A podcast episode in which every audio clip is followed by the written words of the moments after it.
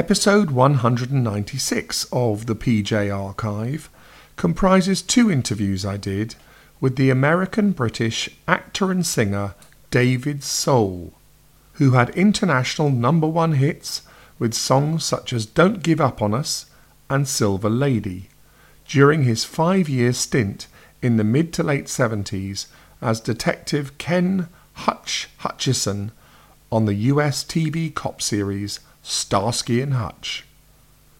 David also had memorable roles as Joshua Bolt in the comedy western series Here Come the Brides, and Officer John Davis in the Clint Eastwood movie Magnum Force, among an impressive list of screen credits. His distinguished stage career has included Jerry Springer the Musical and The Dead Monkey, which he was working on in London when I did my first interview with him in 1998. I started by asking David for a memorable experience of being recognized. Flying from Moscow to Kyrgyzstan, Tashkent, on a Aeroflot flight, and having somebody come up to me and said, "You're you're David Soul, aren't you?" Starsky and Hutch. That was very strange.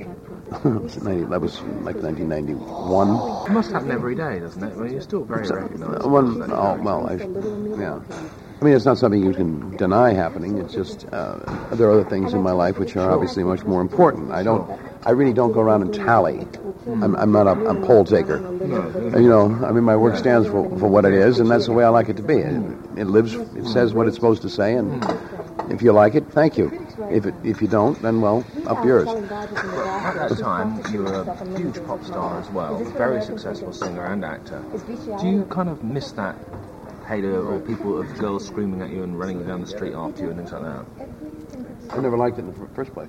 Why would I like it? I'm going to ask you a question. Do you think is it to be assumed that pop stars like it? Yes, I think most To be assumed. people. Okay. A- People assume they do. right, that's what I'm saying. But do you think most pop stars? I mean, do you think that people assume that most pop stars like Yes, it? people assume they do. Yeah. Okay. Well, I'm not one of them. Right. Okay. I like people. I don't like fans Right. Why? because fandom to me is. Um, I, I've just never been comfortable with it. I'm just not comfortable with it. I think it's because uh, so often fandom turns into fanaticdom, and you want to say to somebody, "Hey, you know, I appreciate your interest and your and your, your, your that you like it, and but you know, get a life. You know, there, there's more to life out there. You know, and if we can help each other through it, I mean, I'm glad I give you entertainment that you enjoy, or I, you know, so, but you know, you're you're important too. If you're living in life, you know, you are important. So I never was very comfortable with that. I, was, I spent a lot of time trying to explain to people why you don't grab at people to get their autograph. You know, and I spent more time trying to explain this to each person. By the time I'd finished signing 15 autographs, an hour and a half later.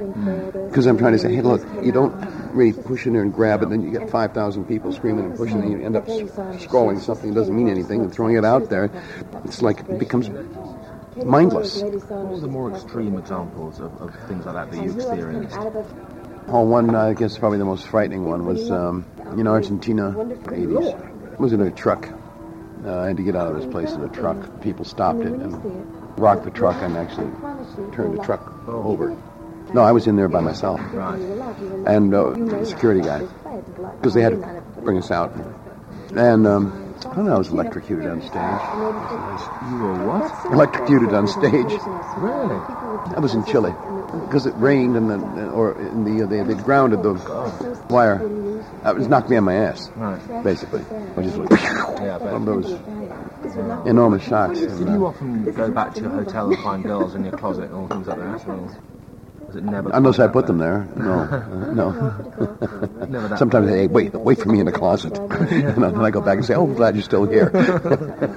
no, I didn't. Uh, uh, unless I put them there. But did they rip your clothes off and things like that? All that sort of thing? They didn't steal them. You rip them off?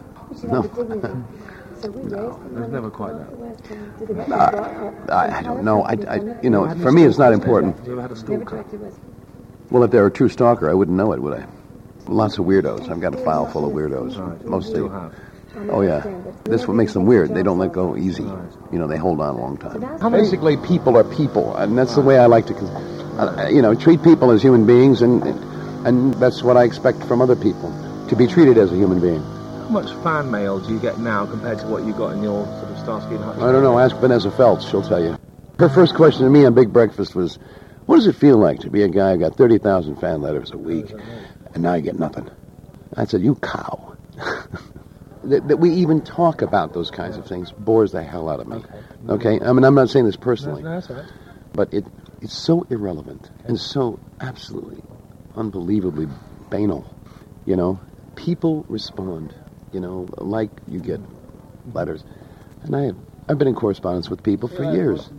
Can you tell me how many episodes over how many years you did? Do you remember what years you did it? And- Yeah, I was 75 to uh, 1980, up to 1980. So we did about 90, 90 plus. And how do you look back upon it now? With great affection, or Yeah, absolutely. were they the best years of your lives? or No. your life? I just look back with great affection. I mean, I've made a friend for life, In Paul. Yeah. Yeah. and um, we did good work. We worked hard. We took a show that was supposed to be one thing and actually turned it into something else. And it was a, it was a show that was kind of a watershed kind of show in a sense that it, it took, quote, cop shows into a, a different arena. It, it meant basically that you were a cop second and you were a human being first. Yeah. Yeah. and it had the humor. It had me and thee. It, you know, you lay your life down for your friend, hmm. and the rest of the world can go to hell. You know, it's about friendship. Hmm. It's about who we are, and then and then out of that comes the response to the community, and I think that's what the show is all about. Are you still being asked to do things today um, together? I, oh yeah, every year somebody, you know, somebody they've been wanting us to do it for years and years and years. Right. and we just haven't. You know, life moves on. That's what I was saying before. You're very proud and, and, and very happy about what happened. But it what it happened. Yeah. Yeah. You know, that's what happened mean. That's why we have a past tense. You know, Yeah. it's what's. What are we doing now? Where does that take you? Fame and success and money and power, all those things are only valuable insofar as how you use them. Do you think you appreciated them at the time? Do you think you appreciated? No, them? not very much. I didn't. I, I think I wanted it. No, I don't regret that No, because because it was. I learned through that. It takes a, a lifetime for stubborn people to learn anything, So- and that's a very important statement as far as I'm concerned. Sure. Because it's not a question of. Uh, it's not being happy in the moment. It's not being successful. It's not going for, you know, the short-term goal, short-term success. It's meted out over a lifetime, and we forget that. We have a very small kind of uh, attention span, uh, particularly in the media. Right. Very small attention span. They have no sense of history. So from the very beginning of that series all the way through to today, you've always been close to Paul. You've always got on very well. Before the series. Uh, You knew each other before that. I- Yeah, isn't that interesting? Back in New that. York. I know you didn't know that. Right. Nobody does. Right. I knew him in New York, sure. When we So- first started out. All right. Tell me a bit about that. Nothing to know. Two out of work actors. Right. Hanging out in New York. So was it the two of you's idea to get together to do that series? No. then? Somebody else put you together. It came it came totally out, out of left field. Gosh, amazing. Yeah, just And happened. He's had s- uh, some very sad stuff happen in his Mhm. family over the last Yeah. um, decade or so. Have you helped him a lot through that? do I don't know. I, I can I've been there. I don't know if I've helped him or not. You mean he, you've been there for him to, to talk to? Yeah, him I've called and you know I've been. We haven't been. We haven't been. I've been gone. I, I was in Paris when when Elizabeth died, and I spoke to him the, the day she died, and I was there as his representative for the international AIDS conference that was going on there at the Eiffel Tower with the, you know the big AIDS conference. How did it affect you all that? Because you must have known them quite Well, just I saw a man, um, uh, my friend, for whom I felt deeply, Yeah. but I, I felt I also watched a man, a man emerge from that, a man who developed a, a sense of life and living unique among men, uh, developed an, an enormous courage, things which sounds ironic to say it, but develop a kind of strength he probably never would have developed had that not happened. And in a way, it's a testimony to her death, but it's a testimony to life. That these that uh, events such as that, which are as tragic as they are, Yeah. are not just. It's like with Diana. Yeah. You don't just sit and mope about it Yeah. and pine about it. You know, it becomes. It's like with Kennedy. We were talking about Kennedy Yeah. before. You know, There is a when something's taken away from you, ripped away from you like that, it can just devastate you, tear you to pieces. But it's the degree and the it's the will to live Yeah. and to see clearly what the death means. Yeah. That death is very much a part of our life. Absolutely. And, and, and to accept that as part of our life gives us the, the kind of courage and strength to move forward into areas that we never thought we could go. And that's where Paul was, and that's what I admire so much about him. Absolutely. And he's just remarried and has a brand new baby girl, Zoe? Right. who just turned one about three days ago. When did you actually last see Paul? Do you see him a lot, or do you just? Saw him at Christmas time, last Christmas, and then I spoke to him a couple of days ago. Hopefully he'll be coming over here. Is he the closest friend you've got, or is he just one of many close friends? I don't have many close friends. Is that because you're quite wary of people No, wanting to? No, close to I'm, you? I'm, I'm, I'm probably more open than I need than I should Yeah. be, and it may uh, wariness and openness. I think are are, are, the same thing. Wearing two different coats. Okay. I think um, being too open means that you you don't have to commit anywhere, and uh, you know, um, strangers are easier to know, easier to know than people who are really close to you. Wary does the same has the same thing. You just don't Right. you stay away from people. So um, I have very few friends, and I count him probably as my as one of my handful of very best friends in the world. Because you explained earlier that you don't have a lot of friends in Hollywood. You're not somebody who just No. mixes with actors. Yeah. Well, you mix with actors. It doesn't mean they're friends. Right. It's like you can mix with a journalist, but that doesn't necessarily mean that you're all friends. Um, we, we share a, there's a, a certain commonality there, but I think I think in the world of business and fame and fortune and all that kind of crap, it's a, it's a very thin thread that holds us together. I think it's I mean uh, relationship is defined in a lot of other better terms than than the commonality of those things. And I got, frankly, I got sick and tired of hanging on to the umbilical cord of the telephone in L.A. And I got, I got tired of being a slave to the system, in Los Angeles. So I left. Home there? Hmm? You still have a home there? No, I sold it. So you've just got the one home which you rent in London. That's it. I got a rented home in London, and that's it. Right. Do you miss LA? Do you miss America? Do you think you'll go back there ultimately, or do you happy to stay in London? No, I miss my kids, Right. but I bring them over. My daughter spent two months this summer, and my kids, my boys, are probably coming over at Christmas time. Right. We spend two, three months together. I've got six of them, you know. Oh, right. Two of them are out now. They're out on their own. But I was back in August. One son got married, and the other one's acting in L.A. You know, they're on their own. They're doing their thing, and when we get together, we get together. Right. Uh, the younger ones, um, I brought them over to Europe Hmm. uh, several times now since I've been over here. Do you think ultimately they'll, they'll, take you back to America? They'll you'll, you'll want to go and live over there with them? I, I have no idea. If there's anything pulling me back now, it's, it's the kids, and the reason for that is time goes fast. Mm, absolutely. You know, and um, these are these are formative years. Now, it doesn't mean that I have to be there for their formative years, but one way or the other, it's got to, you know, either I'm there or they're here, you know. But then they've got mothers as well, and you know, it's how to balance all that out. Gratefully, I've got a relationship with with their mothers, which is very good. With every single one of them. Every every one of them. It's It's a great great concept, isn't it? I should have had that before I got married. Yeah. Friendship is the most important thing. Do, you, do you actually see that as a key to why the things didn't work out in those Yeah. in all those different cases? I think, um, in retrospect, Hmm. you know, I, I say that I think friendship is the, is the key. I watched Tootsie last night. Yes. Did you see it? I did. You know that last scene, standing No, on the I- sidewalk, I didn't stick to the end, but and and she Yeah. said, "I miss." She said, "I miss Dorothy." He says, "You got Dorothy." He says, "We got the friendship," and that was the, that's the key. If we have the friendship to begin with, then the rest of it. But we're attracted by so many other things. So is the media. So is the press, and we and that's what we support with people. Mostly is the look. It's oh God, what a great looking couple. What a, mm.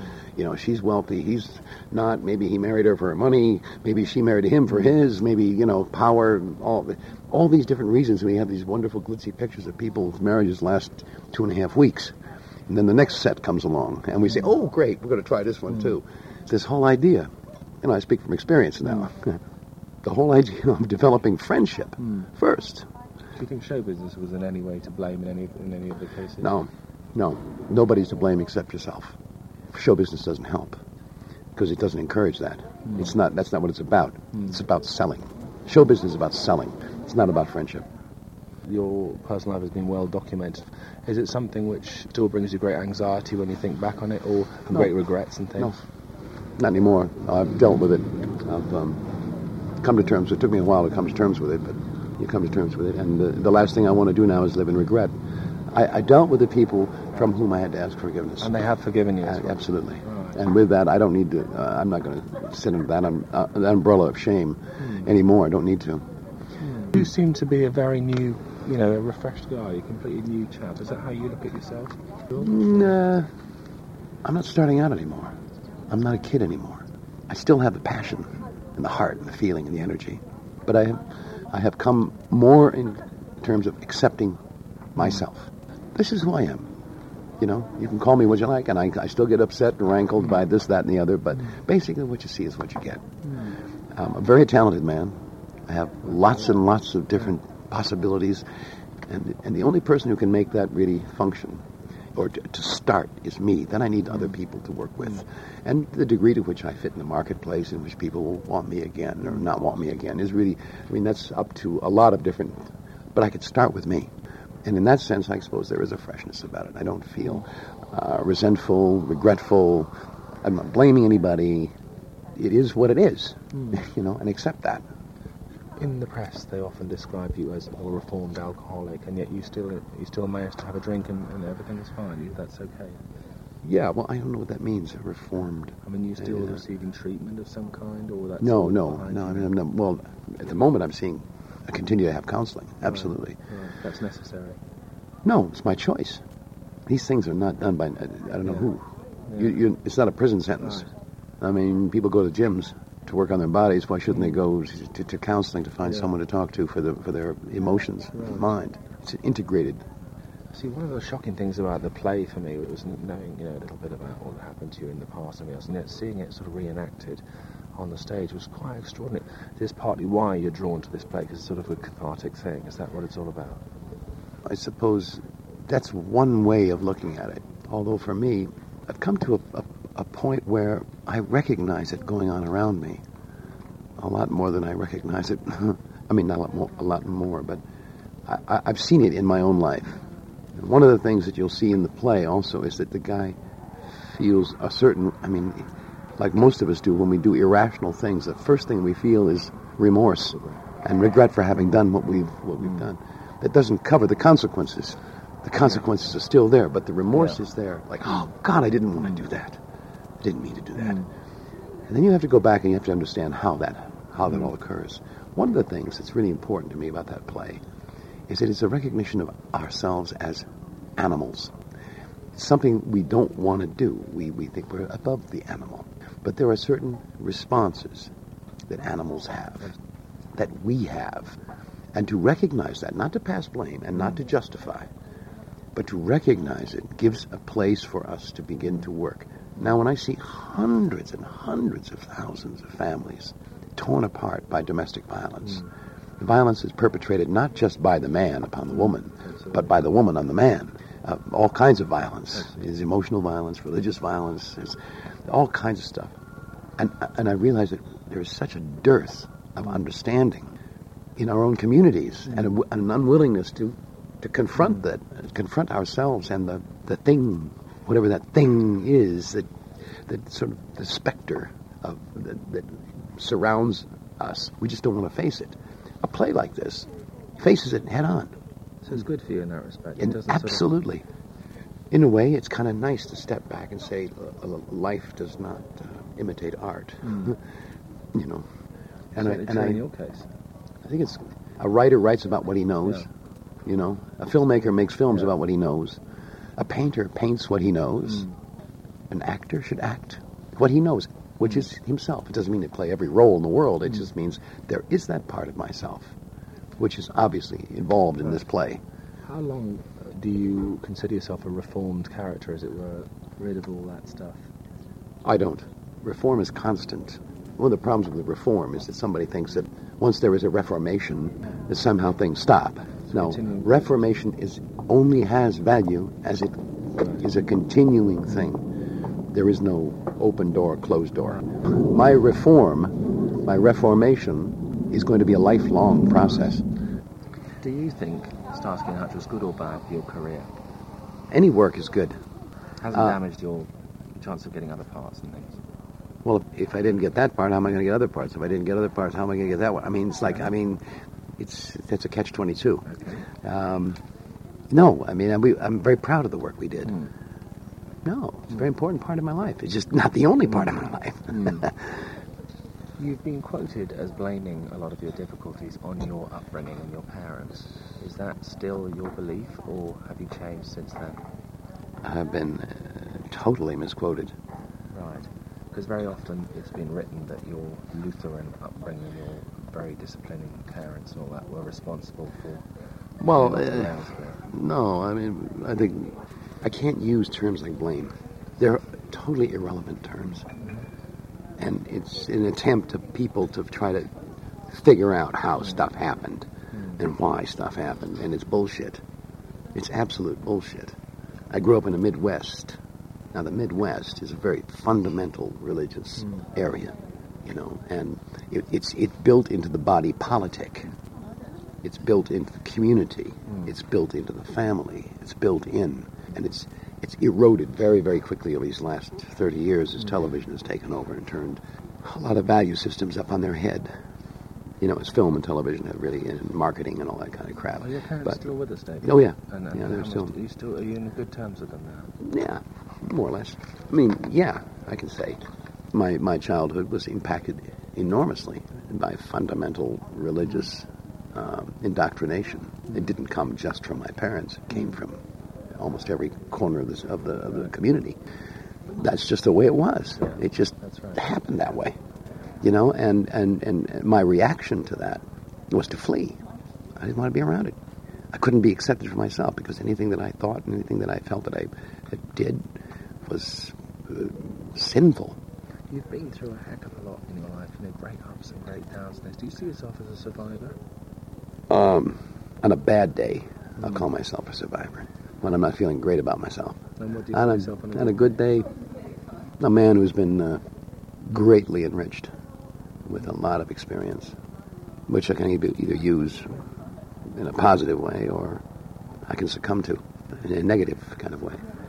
Um, survivor, uh, as a career, I suppose, uh, that remains to be seen, but up to this point, I've survived somehow. Managed to survive. I mean, there's been enormous peaks and valleys. Career is a very kind of, it's an arcane sort of, Yeah. sort of dances. Yeah. Career is never one line, and um, If you were to get knocked over by a bus tomorrow, how would you like people to remember you and think of you? if he if he just hadn't taken that step off the curb, he might still be with us. Seriously, he took that. He but he had to do it, didn't he? Um, for my good work, the quality of my work, the quality of my passion. I don't know if I can be any more clever than that. do you worry that people will remember you as much for your personal troubles as for your great No. success as an? No, that's their problem, not mine. I mean, you can't please all the people all the time, and I'm certainly not one of those people who thinks you can. Uh, I lived enough of my life worrying about what other people think of me, and frankly, I don't give a shit. What would you like for the rest of your life? What would you like to see? Well, I'd like to take this experience uh, and take one step at a time. I do very believe very much in the, in the day at a time theory. I think that there is a there is a point to making to having goals. Yes, I think, but in order for those goals to be achieved, you have to think day to day to day. And I think what I'd like to do is, is I'd like to fulfill whatever possibilities there exist with the Dead Monkey.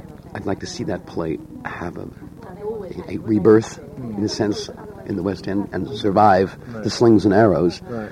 and build an audience. And then I'd like to take that beyond, uh, to tour this play. And we've always had the dream from the moment we read the play to do it as a film.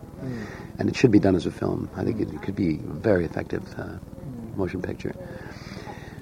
And beyond that, I have several other things that I want to do that are, are sort of um, a synthesis of a lot of what we've been talking about.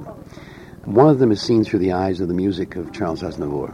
who's a dear, dear friend for many years, and, and, and an inspiration to me for many years before that.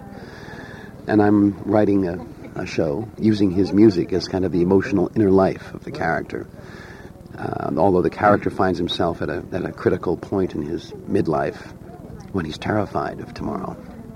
And so the, the Aznavour voice, which is without judgment, it always talks about new beginnings, but it has you have to face the present, mm. plays in counterpoint to where this guy finds himself. You know, the older he gets, the tighter he wears his jeans. The older he gets, mm. the younger the chick is on his arm. The you know, the more he flaunts the money, the more he's f- afraid of losing the money. The more you know, desperate he becomes. After um, that project, what will you? Then um, I want to do a project on the life of Dietrich Bonhoeffer, who was a German pastor hanged as part of the conspiracy to kill Hitler. It's a remarkable story that I think um, needs to be told. Needs to be told. It's a story that I grew up in Berlin, and, and I knew the family. My father worked with the refugees fleeing out of the East mm. in the 40s, in the 50s. And um, Bonhoeffer's family was still alive. Five brothers and sisters were killed uh, by the Nazis for their stand. And um, Dietrich Bonhoeffer was a theologian, a pastor, who said the only act as a Christian that he could be involved, that he could do, was to murder Hitler, which is exactly against. Yeah. But in, in all of the guilt and shame that Germany has suffered since the war, in which they still suffer to some degree, very few voices have been raised about people within who said, no, I have to be here and fight with, with the Jews and with those who were, were put upon in order that after the war I can help to reconstruct it. And those were the people who were murdered. Those were the people who were killed by the Nazis. There was um, a, a, big uh, story made of your life one day. What would you like it to be called? Dead Monkey. That's good. The Dead Monkey. I think that's a good one. Yeah, The Dead Monkey. Yeah. There's a famous nightclub in London, Starsky and Hutch. How do you feel about that? Will you be going down there? Oh, well, I've been there uh, from time to time. Um, I think most of the kids there probably don't remember Starsky and Hutch. yeah, it's. I mean, it's Starsky and Hutch Club is really has more to do with the revitalization of everything that's the 70s, and of that, I suppose Starsky and Hutch, in, a way, was right in the middle of it. Sort of epitomizes the cool, the coolness of the 70s, and and certainly uh, that club uh, represents this rebirth of the. Everybody's interested in the 70s, from style to music to whatnot course, back in the 70s, we weren't aware that we were creating something like that. we were just going to work. Do you still watch it at all? Once in a while when it's on. I usually see it in Japanese. when you're staying Or French. Yeah. France is the other place. that are absolutely bonkers over Starsky and Hutch. Really? France is like, forget about it. Is it funny watching yourself dubbed into another language? Yeah, it was really funny until I met the people who did the dubbing. Oh. And then I got on with them famously. It's a wonderful story about a guy in France who does my my voice. And he was on a he was asked to go down and do a radio interview in the south of France. And they announced it by saying Hutch is going to be on. And of course, they only know me through his voice. so that was fine. He went on for the interview, and then there was this whole crowd of girls waiting for him outside the stage door. and he came out, and, and they almost killed him. Because, of course, he didn't look like Hutch. Oh, He's about five foot two, bears no resemblance whatsoever. and they, they almost tarred and feathered him right there uh, on the oh. spot for because he wasn't the visual. but that's how strong the voice is. Oh yeah, how funny. Do you have it all on video, or is it not something that you keep? No, I don't have. Uh, I only have the ones I directed. Right. Which was how many? Four. That's where Paul and I began our directing careers. Have you worked together again since? no, we haven't appeared together. We like haven't to? worked together. I'd love to work with Paul. Right. We may do so with a dead monkey. Who knows? This is Peter Jonathan Robertson. My second interview with David Soul took place over the phone in 2014. The Chicago born actor and singer had by then not only lived in London a long time, he'd been granted British citizenship. And at that time, he had a very different work project. Well, I'm uh, I'm in the process of uh, working with a with a group of people to restore Ernest Hemingway's 1955 Chrysler New Yorker Deluxe in Cuba. I'm doing a documentary as well on it. And of course, uh, issues in, in Cuba go far beyond just restoring a car. well, I'm a UK citizen as well, but uh, I'm also a U.S. citizen. Yes. And the uh, U.S. government, the United States government has a way of looking at uh, its citizens, irrespective of its of, of dual citizenry, uh, you know, under the under the uh, existing law of, of the country. So, and this little uh, offer on my part to help the museum, which is also his was his home for 22 years, uh, to get this car restored and and exhibited there on, on the property. it's turned into a political football as well. Oh no. Yeah, it's uh, it's very uh, very strange, very kind of uh, interesting. I had no idea I was going to get into this. You know, How did you get into that project then? well, um, I got my British passport, of course, and uh, not realizing the uh, the situation as a U.S. citizen. I, you know, I said because I've dreamt about going to Cuba since I was a kid and read uh, Old Man of the Sea. He's my my literary hero. This guy, Yeah. you know, I've read everything he's written, and uh, well, not everything, but uh, many things that he's written, and. Um, I, you know, I've always wanted to go, but of course, as a U.S. citizen living in the U.S., um, that was an impossibility unless you get a you know special license. Yeah. Which is it's just so stupid. It's such a draconian, dumb, stupid law that they've got the embargo. This sanction thing is.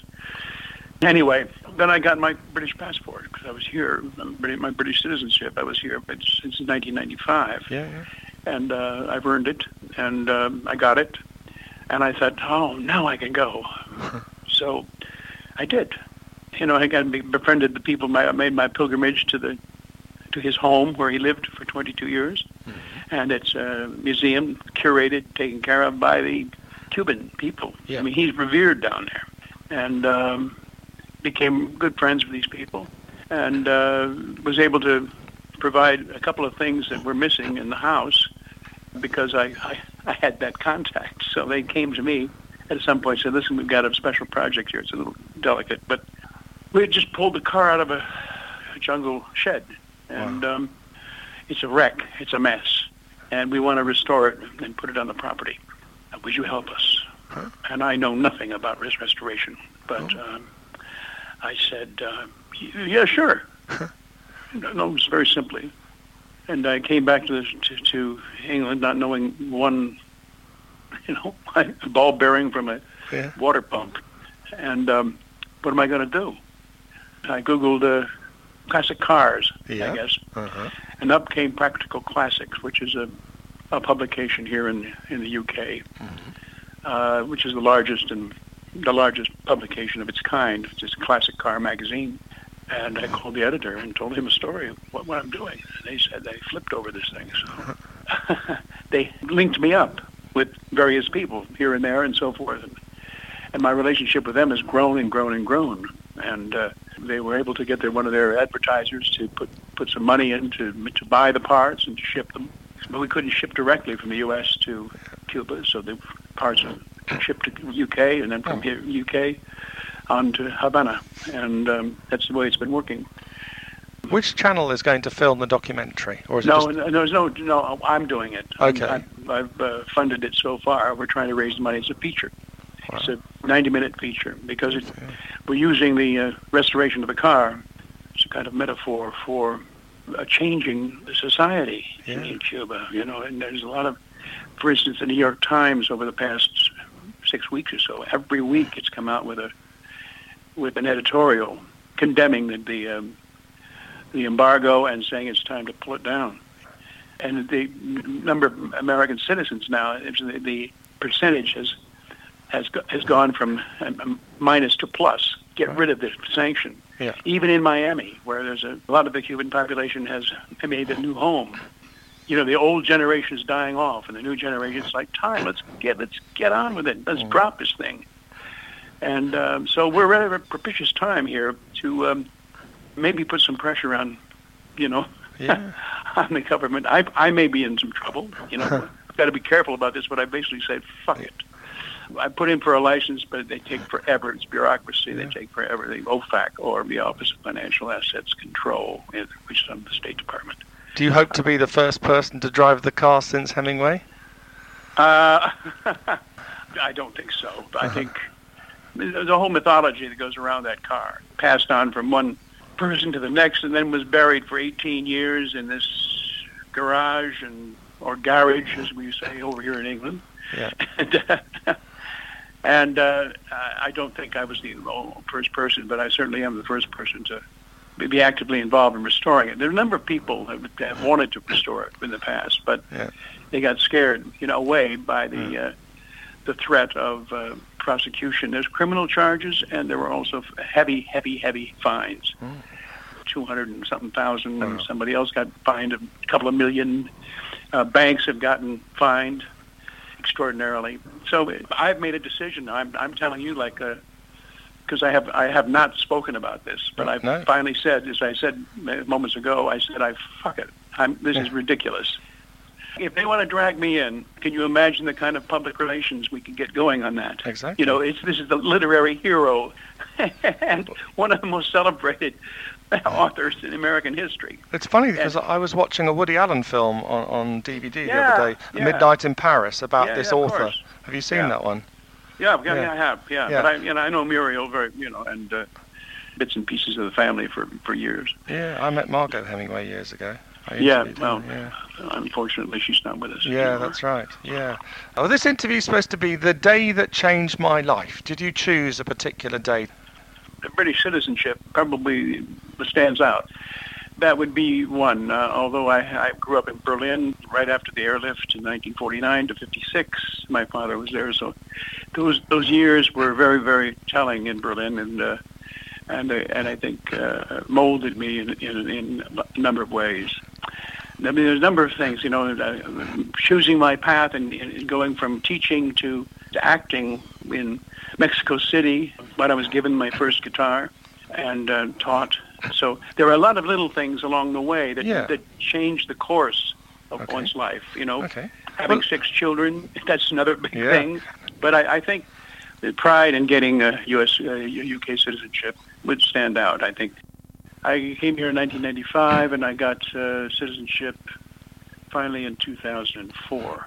Yeah, yeah. I mean, it was like a, it was a real. I really felt like I was okay. No, I'm I'm I'm here. I'm, You're official. I'm, I'm, I'm here. I'm now. I'm a whinger. You're officially a Brit. I'm officially a whinger. Yep. Do you describe yourself as British now? uh, I say I'm both. Right. And do you feel different? How, how different do you feel since you've got Not really uh, any any different, except that I can vote, which is nice, and it was a real plus. I mean, I, I feel very proud to be able to to, to vote. I mean, I, I'm, I'm a citizen. That's really important to me. I, I, I still vote in the U.S. as well, mail vote, but because I am a male. you know, it's something extended, which I feel very, very good about. I like, uh, I like to be able to, to be part of the community, and of course, I've, I've, have, I've grown up in communities like Maida Vale and and Highgate and then Hampstead, and uh, I found myself involved Mhm. quite a bit with various organizations from time to time. Not something that I I trumpet because I'm not a I don't, I don't do that anymore. I don't go out and trumpet things. I just uh, just get on with it. Tell us about your early relationship with Britain. Did you come here as a child? Did you uh, only come here when Um, well, yeah, I did. I did when you know we traveled uh, when I was between the ages of six and twelve. Of course, I went we came back and forth from the states a couple of times, and you know came with my folks uh, on our way back or to Germany, to Berlin and to Munich, and we'd come through Southampton, you know, on the way to mainland. Mhm, mhm. And uh, so that was early on. And then, then of course, with the music, um, I came over and toured a couple of times back in 70, what was it, 77, or something like that. Had you not come over with Starsky and Hutch at all, with the popularity? Yeah. I came over. The, I was a. I, I, they had a the thing, thing called the Sun Awards over Okay. here, Yes. and uh, I came over. They voted uh, Starsky and Hutch as like the number one new, uh, you know, foreign or U.S. drama, Mhm. dramatic show, and they had a big award show, and that was the first, actually the first time I'd ever gotten out um, because you know we were so cloistered in that. Mm. In a show working 16 hours a day, we didn't really get out, you know. And I came Mm. over here, and the show had been on the air, and it, over here, Mhm. and I was terrified. It was, I mean, it was, it was like, uh, it must have been 5,000, that was the estimate, 5,000 screamers out at the uh, airport in Heathrow. and um, it just tur turned into a, a zoo. But it was, uh, that was, that was my introduction, and then I came over. Uh, it was Private Stock Records, which Larry Uttal was the owner of that, and mm-hmm. he uh, and it was distributed over here by EMI. Mm-hmm. So I came over and did uh, touring, and I had you know number one record over here, two of them, three of them actually. Right. Well, that's that's how I you know so I've I've had a I've had a relationship. I did a couple of films over here, well here and then in Dublin in Ireland. Mm-hmm and uh, got viral pneumonia. Oh, damn. down in Devon and Dartmoor. Wow. Yeah, and, uh, and spent six weeks in Plymouth. That was uh, back in 70, 79 or something like that, 78, 79, something like that. How do the fans from Britain compare to the fans from the rest of the world? Fan is a fan is a fan is a fan. Some people are nice, some people are pains in the neck, and mm. uh, worse. but um, they weren't more hysterical here than they were elsewhere. Or... Well, I don't know. I mean, um, culturally, there are, are differences in, in the way you know. They, there's a lot more screamers over here. uh, but if I go to a place like uh, Japan, it's you know, which I've also toured in South America. Yes. Uh, where the show was big, it was huge in both places, uh, yeah. and the music as well. They were not quite as um, as vocal. Mm-hmm. I don't know. I didn't react to that stuff very well. yeah. yeah. you you got an incredibly warm reception here. They they oh, yeah, always loved yeah, you. absolutely, absolutely. No, I you know I made me feel really comfortable, which I guess is one of the reasons why when I was invited to come over to do a play by Bill Kenwright. Yes. Um, my first, you know, back in '95, uh, mm-hmm. '95. I really jumped at it. Number one, because I had a, I had an experience here in the UK with uh, having toured, and uh, the, and the reception was so warm. And secondly, because I dreamed, I've always dreamed about doing um, theater uh, in, in the birthplace of uh, English-speaking theater, and uh, and so I was very very pleased to to accept that. And then, of course, I was warmly welcomed. Yeah. Can I just go back for briefly to your music career here? Because you had, as you say, uh, two or three number one hits, which was fantastic. And what are your memories of doing things like Top of the Pops? Did you go on there with other big stars like David Bowie or something? Who did you meet while doing music shows here? I don't remember. I wasn't so much aware of the uh, other Artists. other groups. I mean, yeah. the Beatles, you know, were important, and, and Led Zeppelin and Queen and stuff like that. But uh, I didn't do the shows with those with those guys. No. Did you perform at places like the Palladium or whatever, and, and think, wow, this is the cream of British entertainment here? No, I didn't. Um, I played a, a lot of the uh, Apollo theaters around the country. Okay. And we held the record at the Rainbow. Remember the Rainbow? Yes, I do. Yeah, fantastic. And it was a fantastic rock club, a mm. rock venue. Yeah. I held the record there for selling out faster than any any artist back then. That's uh, my one claim to fame. But we, you know, worked in Birmingham and, and Manchester and other big cities. You know, Glasgow was yeah. the opening. Then I came back in 1982. This was the time of the Falkland War. Yeah. I, I didn't have a lot of time for, frankly. Right. Okay. Um, but I played in all the, you know, all of the um, port cities, port towns, starting with Hull mm-hmm. and going all the way around to Portsmouth and Southampton and mm-hmm. all the way around the um, coast. Mm-hmm and I couldn't really express my feeling about my honest feeling about the right. about the work because I was playing with our girlfriends and, and wives and you know and people like that, and the most we could do is you know was be comforting. Yeah. So um, I, I t- tailored my show to to that kind of thing. So yeah. you know, and uh, you had to be you have to be sensitive sometimes to what's yeah. going on around you. You yeah, know. Yeah, definitely. So, did you feel even then a special affinity with the UK? Yeah, with the, with the, with the people here, absolutely. Yeah. Know, I, and I really love being here. I, I must hmm. say, I, I got so tired of LA. You know, after being there for twenty something, 20, 27, 28 years, after a while, it just just eats you eats eats you out from the inside. What what is it that eats you up at the end? What is it that makes you tired it's, of it? It's, it's, it's, it's a sense of community. Well, see, Hollywood is a very small place. Beverly Hills and so forth. These are very yeah. small places, but they're they're intense in the sense that uh, it's a very sm- it's a very small world. It's gotten worse now, but it's about who you know. It's about how hot you are. Mm-hmm. It's about all that kind of thing, and um, and it just got to it just got to a point where I, uh, it was that's what you, your friend you, you don't even know who your friends are really, Yeah. Uh-huh. and. Uh, I come from a small town. I've moved around a lot. I mean, friendship and co- community and that kind of stuff has always been important to me. And so um, I had I had to get out. I went to I went to New Zealand, uh, did a play over there. I did Blood Brothers over there actually. Oh, and I yeah. went to Australia, did Blood Brothers, and then Uh-huh.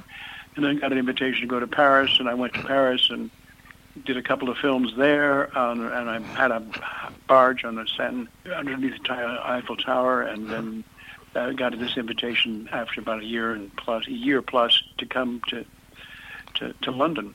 But I, every place, uh, every place I managed to become involved in some aspect of the community. You know, so it, th- coming here uh, was was no different. Yeah. And then, then I got to touring. Uh, you know, I have spent a week in each city, and uh, by the time I left, I, I felt I knew the I knew these places a Yeah, little yeah. bit. You know, And Did you enjoy the fact that it, Britain is so small compared to America, and if you want to pop up to Scotland, it's just a few hours, whereas with America, you want to go from LA to New York, it's a massive Yeah. journey, you know. yeah, but I, that's the one thing I miss. I guess is the topography of America. Just absolutely beautiful places and stuff. I, I was able to, to do the hitchhiking number. You know, I mean, now you you can't hitchhike, but boy, back then that's how you got around. Mm, mm. and you didn't worry about anything else. You didn't worry about anybody taking advantage of you because people didn't do that kind of stuff. They just it wasn't that. That's not what I hitchhiked. I must most of my most of my teenage years Mhm. and early twenties. Mm. I would hitchhike, and I never had a problem whatsoever. Mm. You know, so we managed to see a lot of the, of, of, of the states. Uh, of course, it's a long way from New York to L.A., but boy, there's a, a, a varietous kind of geography Yeah. that makes it very it makes it interesting. And so it's not because it's small. You know, Britain is beautiful. Britain is really beautiful, and uh, and it helps sometimes that its distances are not as as great. This, Hmm. Yes, of course it does. You obviously like it in London. Where, whereabouts in Britain have you been that you think is particularly beautiful? Where's a favourite spot you like to go? I like Maybe for- Devon. I like Devon a lot. Yeah, lovely. I like South, South Devon, Yes. and I love the bleakness of uh, of the Dartmoor. Mm. I just I just love uh, that kind of. It's like another world. but I I, I I like I, I like being in a place that has steeped in history like this place is. Yeah. I really love that, and I just feel a part. I feel a part of it now. You know, And what is it you particularly like about us Brits? it's going to sound strange coming from a Yank, but I, I like the humor. Okay, no good. Yeah, I like the humor a lot. There are some people that I find annoying, really annoying, like uh, Jimmy Carr. Oh yeah. Why do you Yeah. find him annoying? just, he just tries so hard. He tries much too hard. Okay. Uh, Graham Norton, I love. Yes, he's great. He's a very laid back kind of guy. He's Yeah. very funny and, Yeah. very- and very very sweet. We did, Paul and I did his show once? Mhm. well years ago, a couple years back, and uh, no, I like him, Yes. and I love uh, Stewart Lee.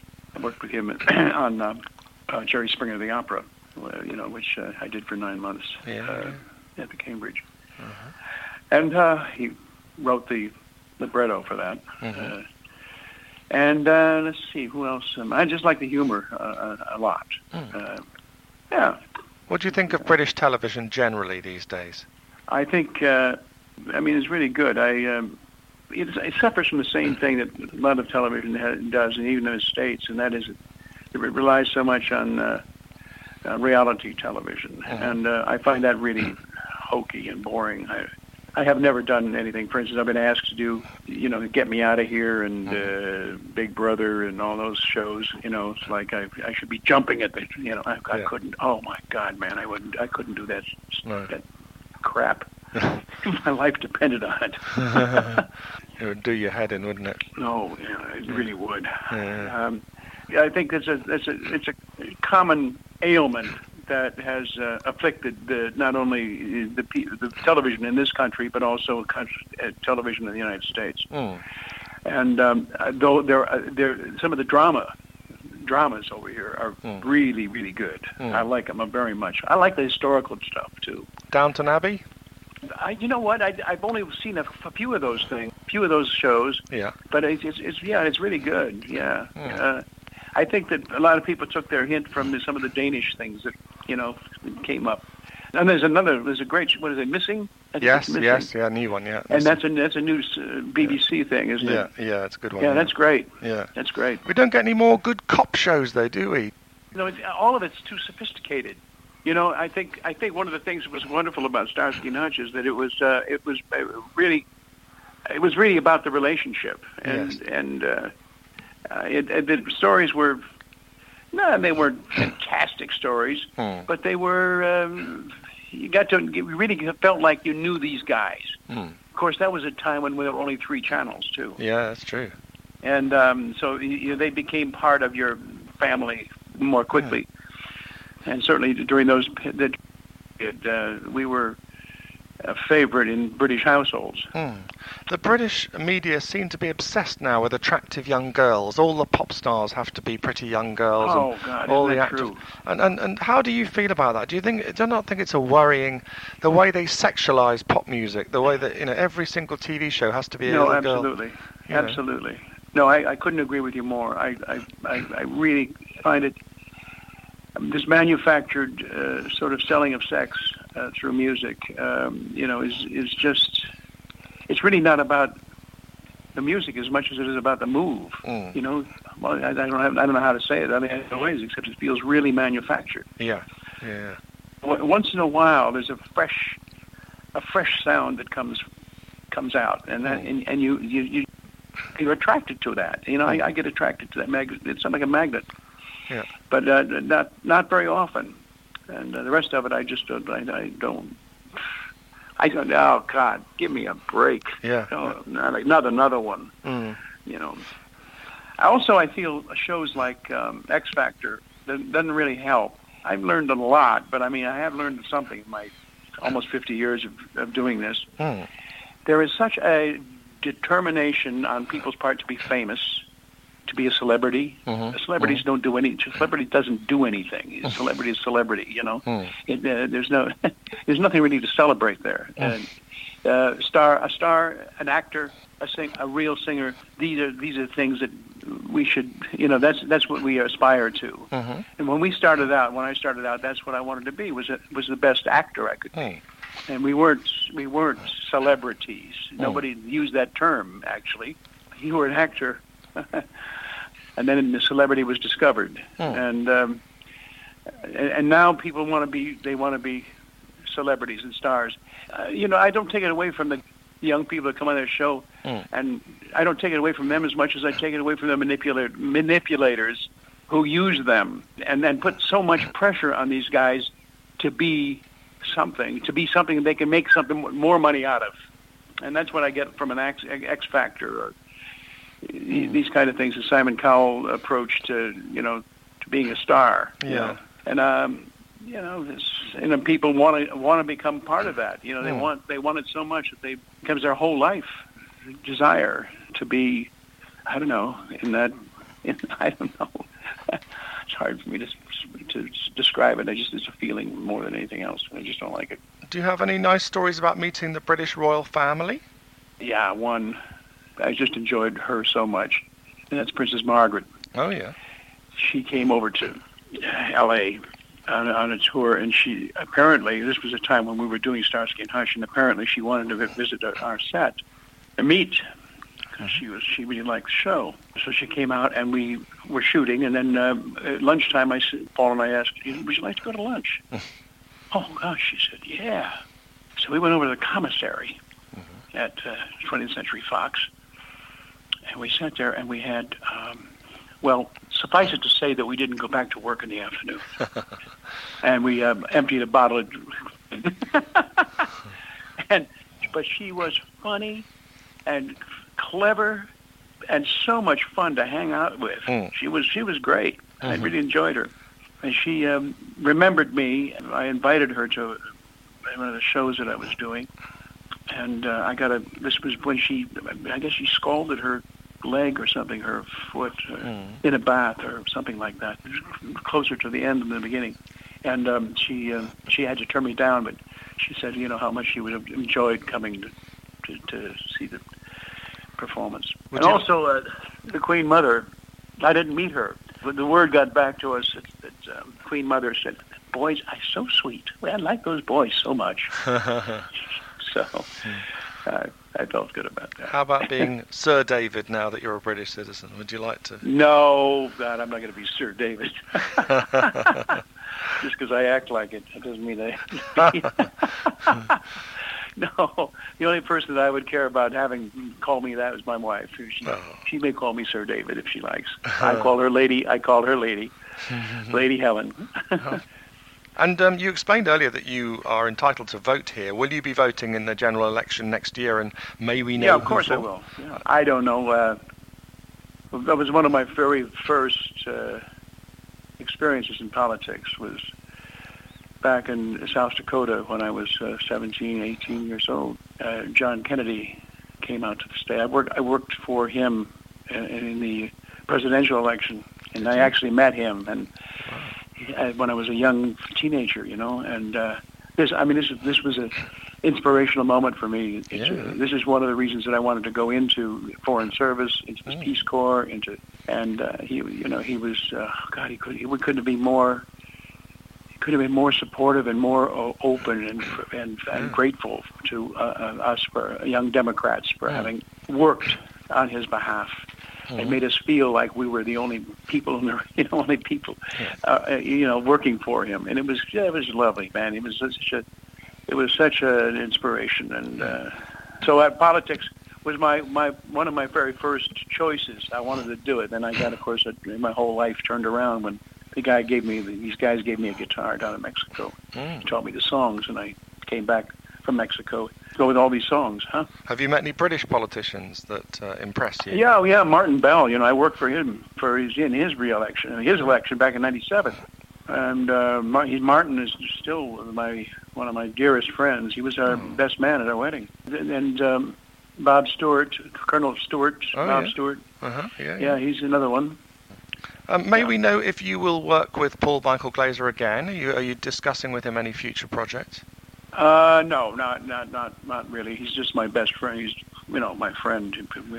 We've got a lifelong friendship here. Yes. And, uh, yeah, you know, I don't think we we planned to do do something uh, together, but um, that option was taken away when uh, when Ben Stiller and uh, Owen Wilson did uh, the did the Starsky and Hutch film. Yeah, not a great Um, film. we had we had another Film story. Yeah, Ours was picking Starsky and Hutch up 30 years down the road yeah.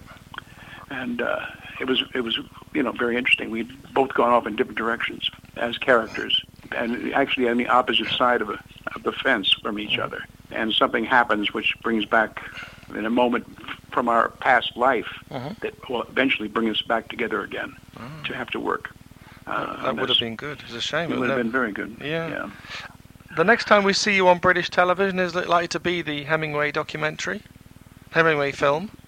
Well, the film we're hoping to uh, submit it to a lot of festivals. Hmm. You know, so it's not. Um, I don't know. I mean, uh, at this point, uh, we're in the process of raising funds in order to finish this thing properly.